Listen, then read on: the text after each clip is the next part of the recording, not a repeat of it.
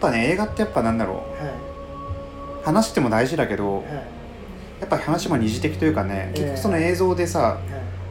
どんなことが映されてるかっていうのがはい。やっぱ重要だし、やっはいぱそういうもところにはい。重きを置いてる映画っていうのは好きだなって改めて今年見て思いましたね。犬ヶ島もワンダーシバレイクも、うん。話自体は別にそんな別に思うとこないんだけど。うん。映像がすごい。そうね。ずっと見てられる世界観、はいっていうところで2位ですね、なるほど。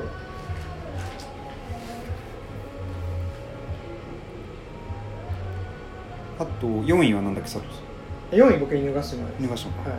5位は？5位が「ビューティフルデイ」インラインラあムあ見ジてなかった。いやこれだからすごい面白かったほです。ね、話としてはタクシードライバーとかう、うん、ちょっとまあレオン的なまあレでまあレオンではないか。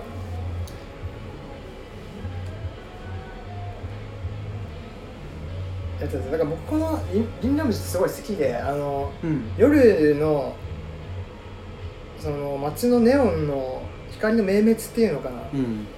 そういうのとか描くのがすごい。うん。監督であの、でこの作品もすごいやっぱりだから映像が良かったって今話あったけども、うん。映像がいいんですよねすごく。うん。うん、映像が良かったです。えちょっと簡単なあらすじとかはちょっと。ああらすじとしてはあのだから元兵士うん。の男性が今ちょっと殺し屋的なことをやっていてうん。それであの政治家の娘がうん。あのなんか売春グループみたいなのに入ってしまっていると、うんでそれを連れ戻してくれないかっていう話ですね一つ。あーなんか警察とか使わないで内密にっていう、うん、で男がちょっとその PTSD 的ななんかトラウマを抱えていて、うんそれが映画の中で、あのー瞬間的に挿入されたりするんですけども、うんまあそれはなんかね普通に警察とかに依頼しちゃうと表に出ちゃうから、はい、政治家としてあのー好ましくないってことでそのとこになんかいや依頼する、まあこれはまだ陰謀なんですよね、うん。裏で陰謀っていうのが働いてるんですけど。いや今年すごい陰謀っていうのがすごい大きくなんかありましたね。なんか映画見ていて。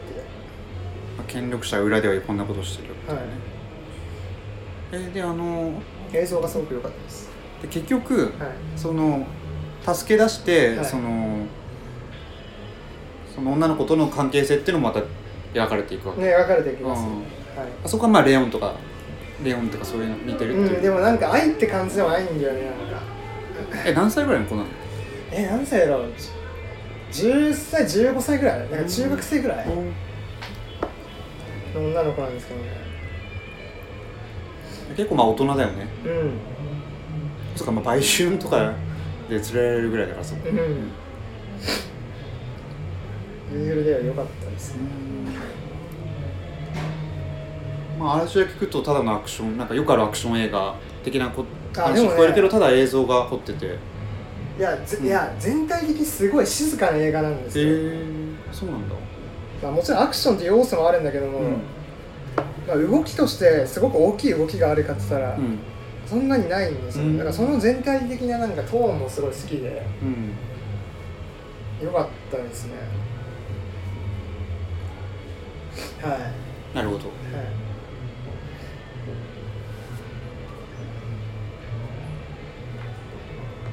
あとは、あとはね自分の声がねウィンドリバーっていう。うん、あそれわかんない。これは良かったね。あのボーダーラインって見ましたえっ、ー、とあのああのビル・デュルヌーブ。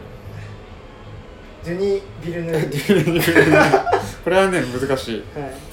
監督のはい。ボーダーラインあのい。メキシコの麻薬戦ああや争りましたやりましあの脚本家が監督をやっててたあそうなんですね、うんはいだからねあれと似てるんだよ話ははいあのボーダーラインもさ麻薬カルテルみたいなそうそうメキシコにさあの、うん女性のさあのあれ何 CIA かなうんがやってきて、うん。結構まあ知識もあってさ優秀な女性なんだけど、うん。まあ、現地に行くとさ、うん。いろいろ現地の作法とか文化があって、その現地にさなんだろうベネチオ・デレトロ演じるさあいつ、もう地元で幅利かするあのヤクザみたいな。ヤクザなんだろうマフィアか。マフィアみたいなやつの方がまあ実際現地は頼頼りになってさ。はい。全然その CI で学んできた優秀な捜査官の知識で役立たないっていうやり方だったけどはい。ウィンドリバーもそのあれはどこなんだろう。ユタ州アメリカの、はい。であのまあ田舎ですごい雪雪がするすごいあの雪が積もってる地域でもう山の中でさ。であのそこになんかねあの、まあ、少女連続あの殺人事件みたいなことで、はい。まあまあ何人たくさん殺されてはい。ちょっと地元警察では対応できないとえいうことで、まあ、あの FBI からそれも女性捜査官が1名ねふあの派遣されるんだけどはい。でそこでもその現地でさはい。現地上よく分かってる人物がいてさ、はい。その都会からやってきたさ女性警官は、はい。まあ、自分の知識ではい。解決しようとするんだけどうまくいかなくてその現地の男に頼ってはいその男と共にその事件を解決していくっていう話なんだけどはい。これはねこれはすっごい好きなシーンがあって要はあのえっとねそのよ連続殺人事件ってことで、はい。女性殺されるんだけど、はいそれがねある程度物語進んだ時に、はいフラッシュバックって形でこの少女はなんで死んだのかっていうのがはい。フラッシュバックで急にね出てくるんだ。けどそんな描き方がえっ、とねなんかそのその雪山でなんかなんだろうあれねなんか政府の施設みたいのがあってはい。なん原油が取れる原油かななんだろうあれまあ天然資源が取れるとこで、はい。それをなんかまあいろいろ警備員とかやってるんだけど、はい。その警備員たちはなんかその一つの寮みたいなとこではい。生活してて男だけの世界。男なんだろう10人ぐらいではい。なんかそのすごい狭いコテージみたいな。はい。でそこにねはい。一人の男がはい。自分の彼女彼女を呼んでさはい。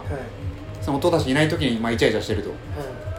でイチャイチャしてさはいもうこんな雪山嫌だからあったかい軽井沢行こうよみたいな。はいいいねみたいな。はいそこで仕事見つけようみたいな。はい未来について話してると男たちが戻ってきてでなんかやっかみを。始めるわけよえ何女とイチャイチャしてみたいな、はいまあ男だったらまあなんかありそうなえ感じだけど。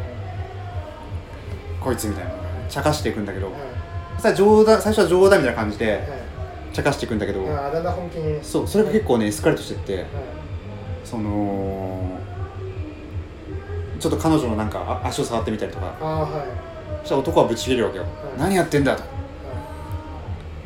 で最初冗談だったのがどんどんエスカレートしてって、はいでもそのカップル対その男56人だよ。いはい。もう野郎がさはい。対峙してさはい。結構なんかねそのね5人で男を、はい。あ違う。えっと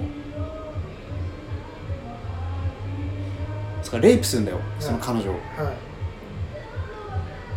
い。でもそのその彼氏はもう見てられなくなってはい。なんか武器かなんかも戦うんだけど、はい。結局その男はもうなんかボコボコにされちゃってあの5人にさ、でそれを見て彼女はその雪山のコテージのとこからはい。走って逃げ出す。はい。でその逃げ出してって雪山だからさ、はい。もう凍える寒さですよ。はい。でもう何百メートル何びあの何キロって走ってそこでもう結局投死うん。で死んでしまった、はい。それがその被害者の女性の一人。でえーは結局なんかその狂気犯とかに殺されたわけじゃなくて、いうん。その雪山から自分に逃げ出そうとした時に、うん。したことでその投資してしまうっていう。あなんかそれがねあのなんだろう。その閉鎖的なとこからもう逃げ出せないみたいなさ。はいことを表現しててね。はいなんで見たらいいと思うシーンだと思うけどそこはすごいいいんですよ、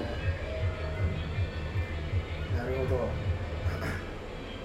うん、もうそのシーン1点でも5位かなっていう。はい。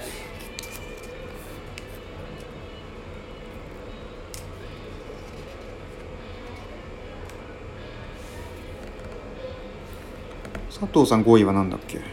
私の5位はあ5位がそうビューティフルで。ああ6位は？6位ヘレディタリーです。ああはい。来ました